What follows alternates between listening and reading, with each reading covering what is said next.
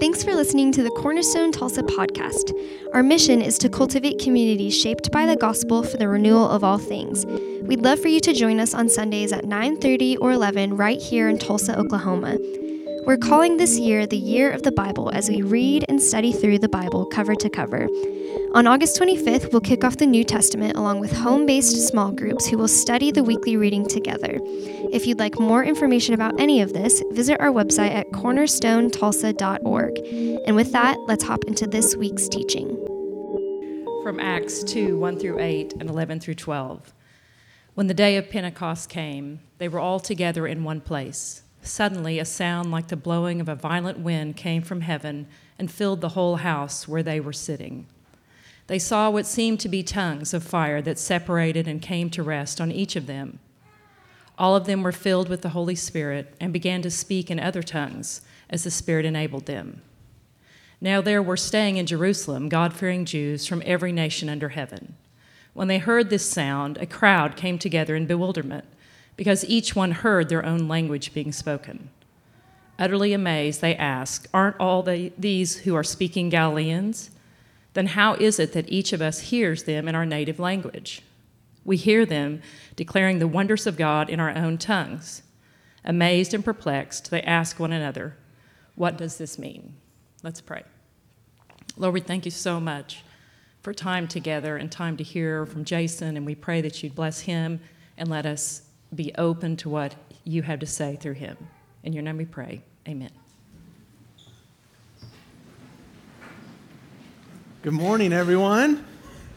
It's good to see you. As Nina said, my name is Jason Jackson. I serve as the associate pastor at New Life Church in downtown Colorado Springs. Actually, at New Life downtown uh, is where I'm at. So, Colorado right now, where the aspens are all turning yellow and the weather is like this all of the time.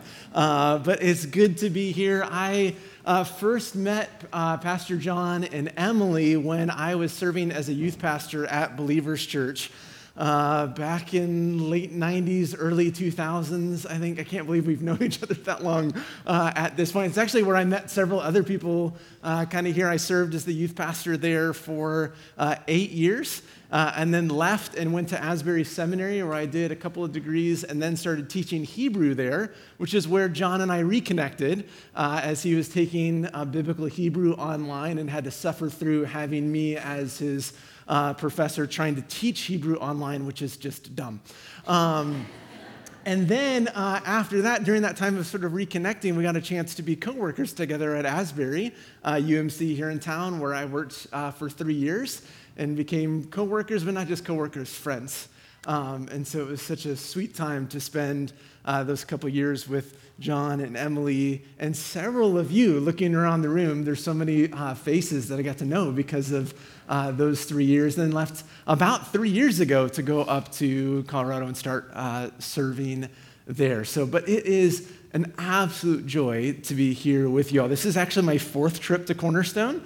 Uh, so we've been here just twice to worship. Uh, we were here week two. We happened to be back in town, and so we're able to join you week two when I think it was just one service uh, at the time.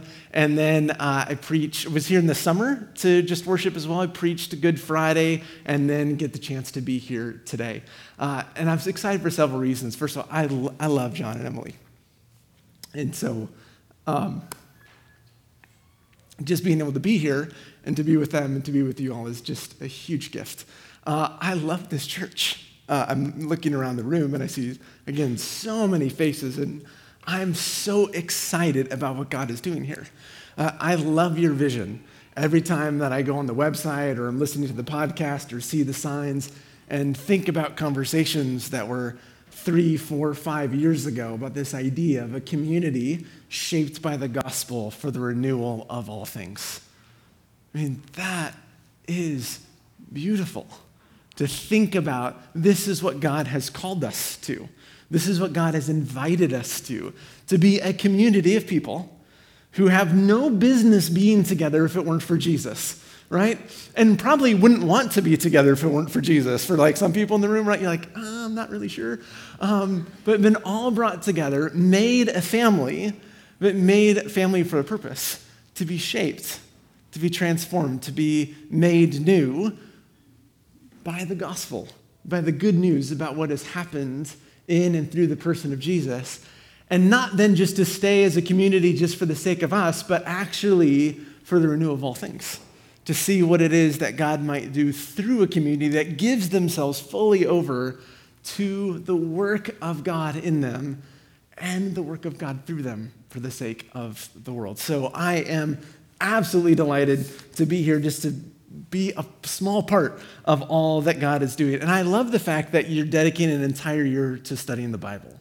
I mean, what a better thing to do than to say, you know, we're just going to take a year, the year of the Bible, and we're just going to read through these words and allow the Word of God to seep into us. Allow the Word of God to read us and to shape us. And this week, we're actually making the turn from the Gospels, been there the last, I think, month or so, into the book of Acts. So, switching kind of into that place from talking about what, it, what was happening when Jesus was enfleshed to talking about what happens to the church that's empowered by the Spirit.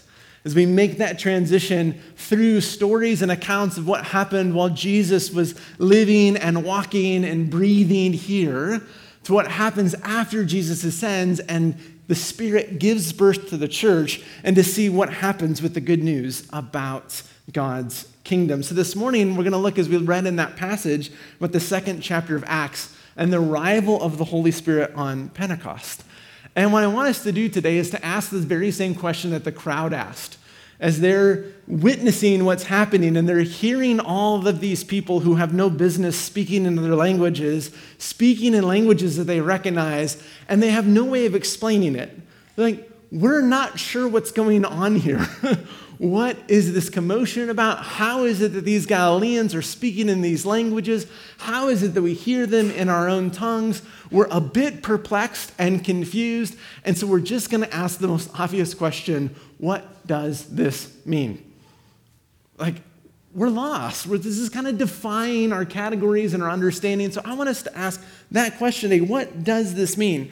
Because if we're honest, when it comes to the Holy Spirit, we're all a bit confused.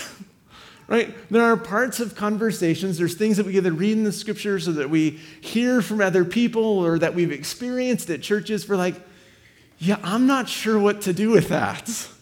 I'm, I'm not sure what that was. I'm not sure what that means. I'm not sure how to categorize that or explain that.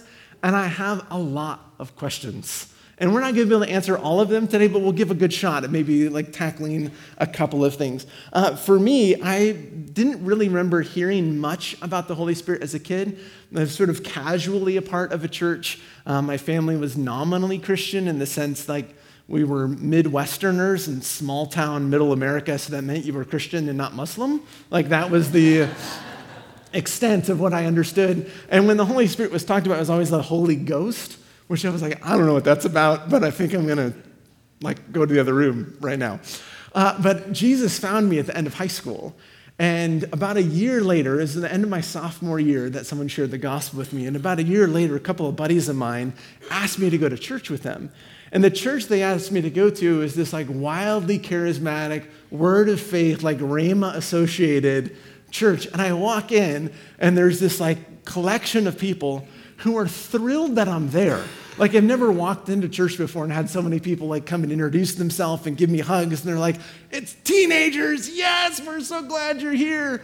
And then all of a sudden they start worshiping like it's a band and it's like, "Wow, this is really different than hymnals." And all of a sudden I start hearing strange sounds. And people are praying in tongues. I'm like, "Why are they making these weird noises?" I'm just looking around the room. There's lots of people doing this. And then all of a sudden, people start coming forward for prayer. And then there's people like laying on the ground. And I'm like, I think it's time to go. I, I, I'd never seen anything like this before. And yet, there was something about the excitement of this place. There was something about the love of these people. There was something about their passion for Jesus that I just kept coming back and honestly had some experiences in the midst of that community that I still can't fully explain, that I don't know how to categorize. But I do know that I fell in love with Jesus there. And I do know that my life was changed. And out of the midst of all of that, I, my whole life began to kind of take on different direction. And a couple years later, I found myself at ORU where I just ended up with more questions. I was like, I really don't know what to do with this now. and had to spend sort of several years kind of thinking and wrestling through what do the scriptures have to say to help me make sense of the Holy Spirit. And perhaps today, maybe you as you're even thinking and you're like, oh, we're talking about the Holy Spirit, maybe there's certain things that are coming back for you. Maybe if you spent time like in a Catholic or an Orthodox church, maybe you remember hearing about the Spirit as it related to sacraments, to baptism and communion, and hearing the, the Spirit being talked about as the Spirit is the one who meets us in the midst of these things, which is part of what the Spirit does. Maybe you were also in like a charismatic Pentecostal sort of situation and you remember hearing conversations about the baptism of the Spirit or the gifts of the Spirit or miracles and kind of that emphasis on the sort of unusual things that the Holy Spirit can do. And seeing all of those stories throughout the New Testament and even in the church today of things that the Spirit does that we go, this is amazing. I, I don't have any other explanation for it except this is God doing something through his spirit. Or maybe you spent time in a like a historic mainline denominational church and you heard a lot about the spirit in the creeds. And so the creeds, those ancient summaries of the faith that talk about the spirit being the third person of the Trinity. You're like, person, that seems kind of like strange language to use for something called the Spirit. And the church has always said that the Holy Spirit is the third person of the Godhead, however we understand the Trinity. And the Nicene Creed says that He is the Lord and the giver of life. Think about that. The giver of life. You're like, yes, I want to be a part of that, whatever that is. I want to know the one who gives life. Or maybe you've been in other situations where you've heard other things. Maybe if you grew up in a Reformed or Baptist conversa- con- uh, context, you heard a lot about the Spirit as it relates to salvation. The Spirit is the one who brings us to Jesus or the one who justifies us. Or if you grew up in a Wesleyan Methodist sort of context, maybe you heard a lot about the Spirit in terms of holiness, about teaching people to live, again, which is part of what the Spirit does. Or maybe you have no church background at all. You're like, I don't have a clue what any of these words are. And that is okay too. But we're going to dive really deep into these passages today to kind of see what it is that's happening in Acts 2 and how that first encounter of the church with the Spirit can help us understand who the Spirit is and what the Spirit has come to do. So here we are in Acts. Jesus has been raised from the dead. After he's been raised from that, he spends 40 days kind of walking around, appearing at random places and times, walking through walls, doing strange things, scaring his disciples, and teaching them about the kingdom.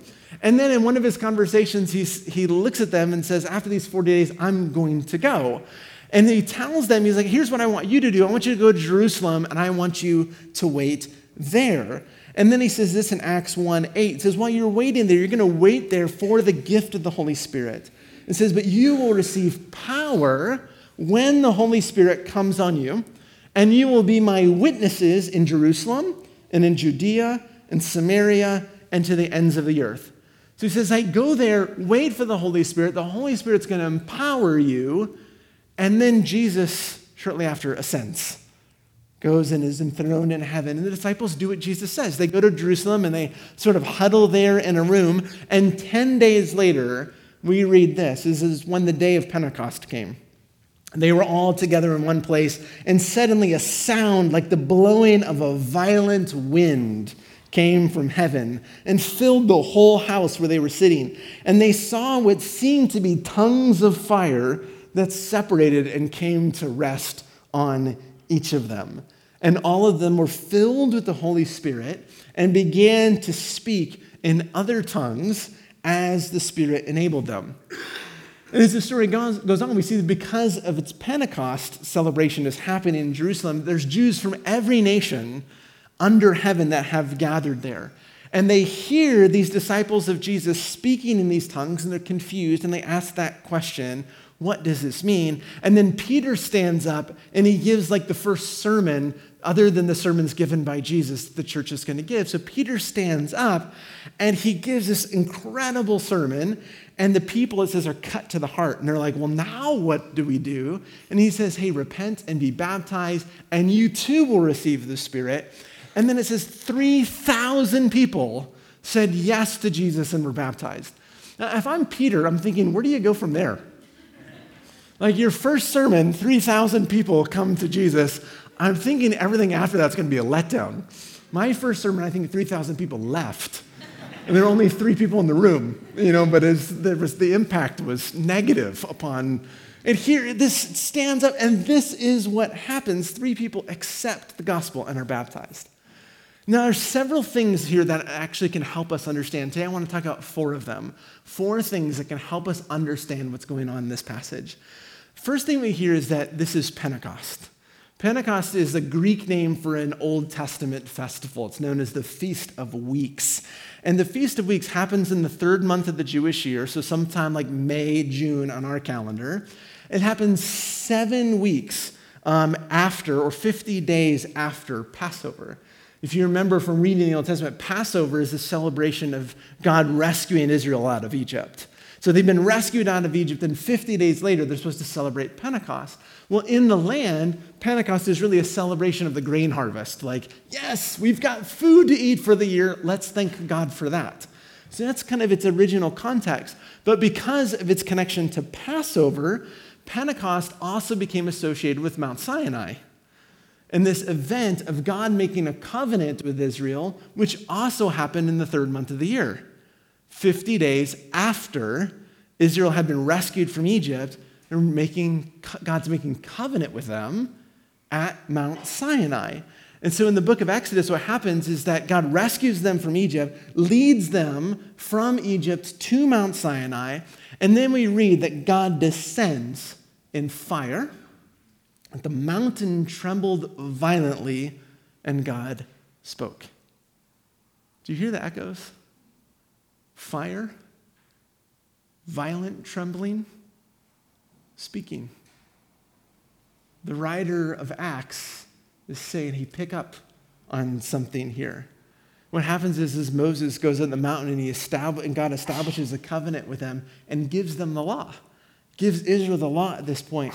A little bit later, what happens is, is that Moses goes back up, and then he takes a really long time coming down this time. I don't know what he's doing up there the whole time, but the people are starting to get a little bit antsy. They're like, what's happened? is he coming back? Is he like, I don't know, with the fire and the lightning and the thunder and stuff? Like, what are we going to do? And they go to Aaron, like, uh, we're not really sure. And so Aaron's like, I know what we should do. We should build a golden calf and worship that, because that makes sense um, at this point. Like, what else are we going to do? So give me all your jewelry and we'll make this happen. And so, which violates the covenant, the law that God has just made with them. And so God says to Moses, You're going to have to go back down and take care of this. So Moses comes back down the mountain. He calls the Levites, the priests, to him, and he sends them out with swords. And 3,000 people die that day. 3,000. The same number of people that respond to Peter's message on the day of Pentecost. The echoes here are intentional. See, in the scriptures, the gift of the Spirit in the New Testament parallels the gift of the law in the Old Testament. The gift of the Spirit parallels the gift of the law. The difference between the Old Testament and the New Testament is not the difference between law and grace, it's the difference between law and spirit. It's not like the Old Testament is law and the New Testament is grace. The whole scripture is grace, right? The law was not given to Israel and say, hey, you know what, you, need to like follow this law and then I'll rescue you from Egypt. It wasn't that. He graciously rescued them. He saved them. He delivered them. And then he graciously gave them the law and said, here's what it means to live like freed people. Here's what it means to live in right relationship with me and with one another. The law for them was an act of God's grace. The problem was not with the law, the problem was with us. It was not that the law was bad, it was like, oh, wait, there's something going on inside of here that makes the law difficult for us. In fact, the Old Testament prophets like Jeremiah said it this way God's talking about making a new covenant with his people, and he says, I will make with the people of Israel after that time this new covenant, and I will put my law in their minds and write it on their hearts. It's not the law is the problem, it's our hearts that are the issue. Because I will then be their God and they will be my people. The scriptures, especially Paul, is fully convinced that the indwelling Holy Spirit of God is sufficient to produce righteousness in us. That the Spirit of God is able to teach us how to live in a new way. So, the first thing I think that the book of Acts wants us to know is that the Spirit is the person who empowers the people of God to live differently. That's what the Spirit has come to do. He's come to empower us to live in a very different way. Recently, Pastor John asked the question, said, Do you want to be well? Like, do you want to be well? Do you want to live differently? Do you want to live free and a whole lives? Well, we don't do that. We don't get there on our own. We don't find good and right and whole, well living just by trying harder and say, you know, if I just try harder, I can break this addiction. If I just try harder, then, you know, everything will work out okay in my marriage or my friendships or my relationships. If I just try harder, I'll stop this destructive behavior. If I just try harder. No, it's, this is not about our work. It's about the work of the Spirit in us that we participate in. It's not that God just does the whole thing for us, but He empowers us to be able to say yes and to live in different ways. We don't get to the places we want to go on our own. We get there because of the Spirit of God in us. And that process of change is often slow, it's often painful, it requires our participation. It usually involves other people, which we're like, eh, I'd rather not, you know, bring other people into this. That's just how the Spirit works in the midst of that. But it's possible. It's possible to live differently because of the gift of the Holy Spirit. Second thing that we see happening here is that there are Jews from every nation under heaven. 15 different nations or regions are mentioned here, 15 of them. What had happened is that the Jews had been scattered because of the Babylonian exile and other things, that they were scattered all over the world. Many of them came back, but not all of them. But what happened is when these pilgrimage festivals would come, a lot of them would come back, like, yeah, let's go to Jerusalem, let's go worship. But we live somewhere else, we're going to worship here. But in Pentecost, you had all these people gathered together. And what happens when the Spirit of God comes is that the church isn't able to speak in these native tongues. What's happening here is that the Spirit is removing the barrier that began at Babel. He's removing the barrier that began in Genesis chapter 11.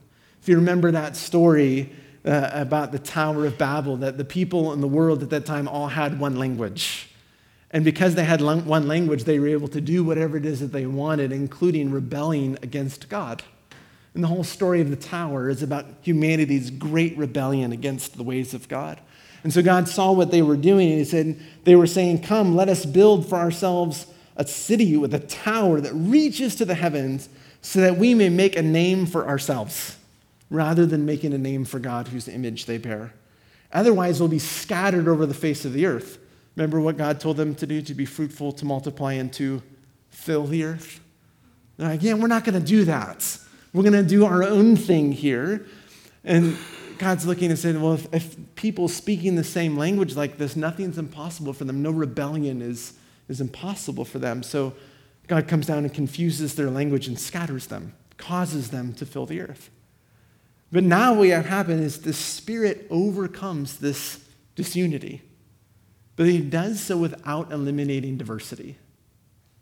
He overcomes disunity without eliminating diversity. They don't all have one language again. All of the languages are still preserved. But somehow they become united. All throughout the book of Acts, what we see is the Holy Spirit removing barriers to community.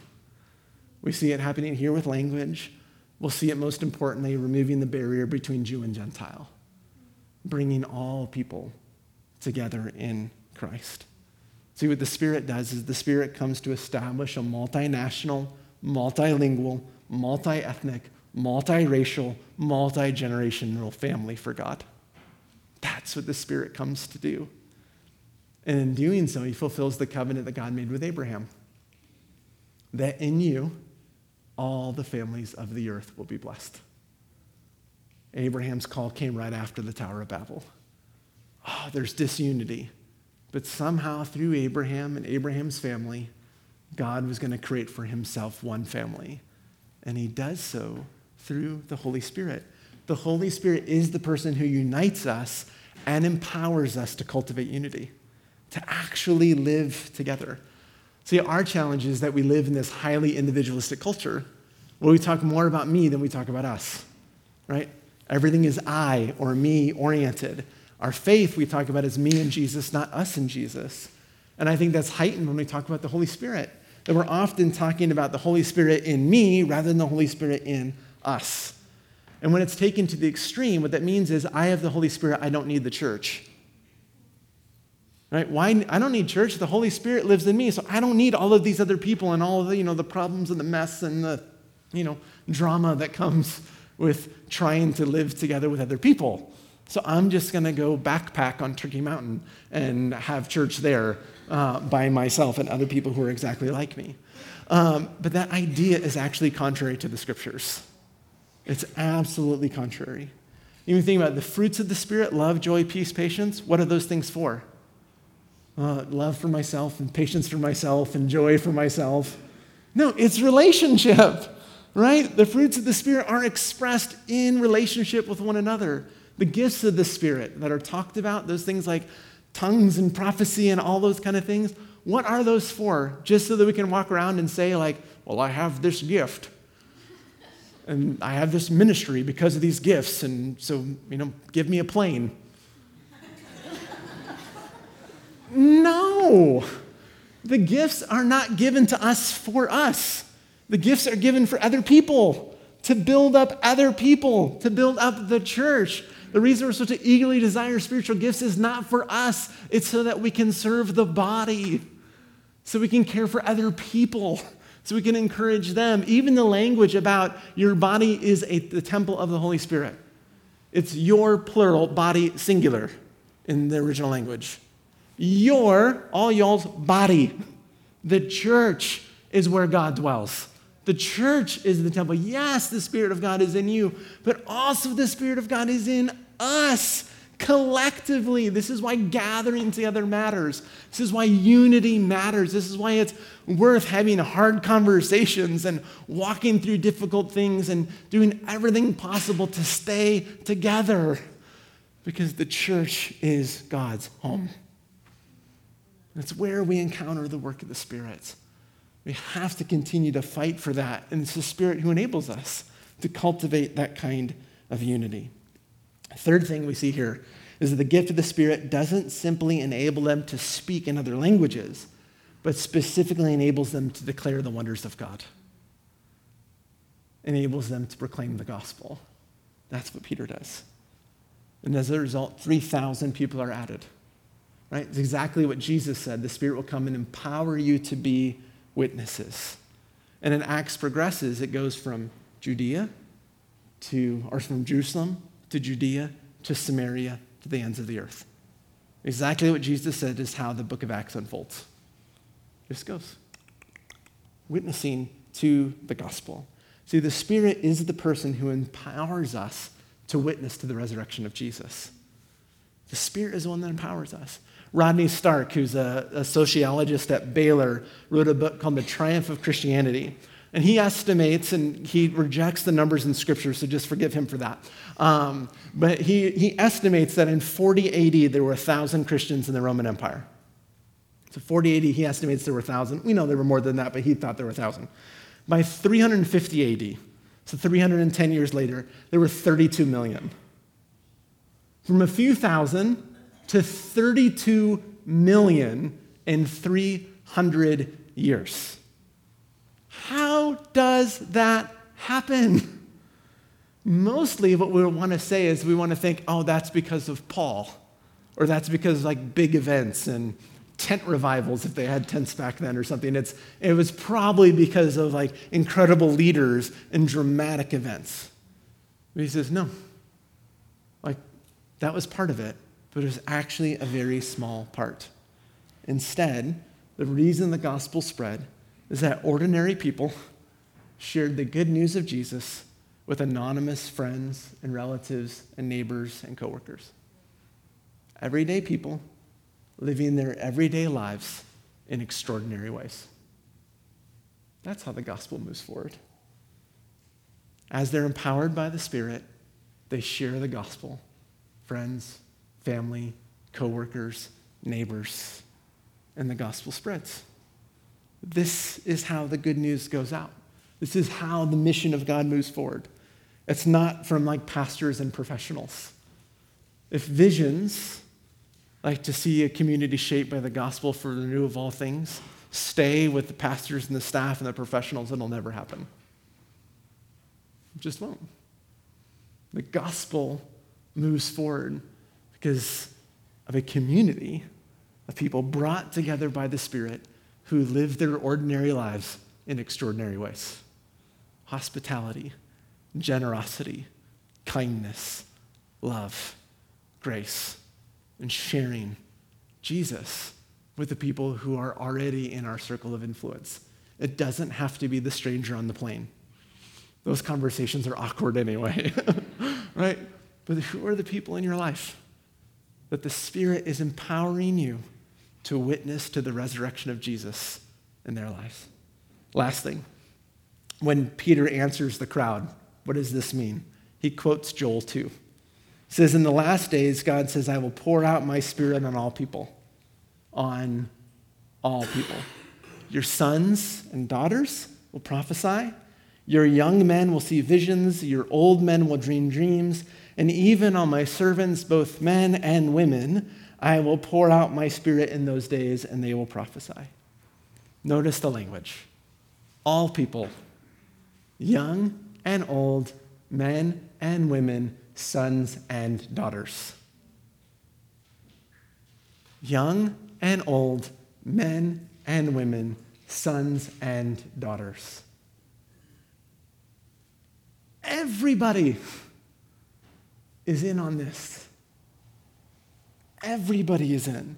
See, the Spirit is the person who empowers all of us, not the elite not like the more spiritual, not the professionals, not the people that have gone to seminary, not those that have some sort of like credentialing or licensing or something like that, not those who, you know, spent five years in Africa and not those who didn't go there. The Spirit empowers all of us, empowers all of us to live differently, empowers all of us to cultivate unity, empowers all of us to witness to Jesus. So if you are in Jesus, then the Spirit of Jesus is in you. If you are in Jesus, then the Spirit of Jesus is in you. You're not excluded in any way. The gospel comes to all of us, and the Spirit of God comes to all of us. So, all of these things the idea of witnessing, the idea of living differently, the idea of living into unity are invitations for all of us to participate in the work of the Spirit of God that is at work in us. You are not excluded. You are not too old. You are not too young to have significant impact in God's kingdom because the Spirit of God is at work in you. It's not, well, I'm a female and that person's a male. No. The text says that's not how this works. If the Spirit of, Je- if you're in Jesus, then the Spirit, Jesus, is in you. And you can fully participate in all these things because of God's grace at work. Amen. Let's pray. Gracious Father, we thank you for giving us the gift of your Spirit. And we pray today that the Spirit of the living God would fall afresh on us, that He would melt us and mold us, shape us by the gospel, that He would fill us, and that He would use us, that we might live differently, that we might cultivate unity, and that we might witness, all of us, to the power of Jesus' resurrection in the world. In your name we pray. Amen.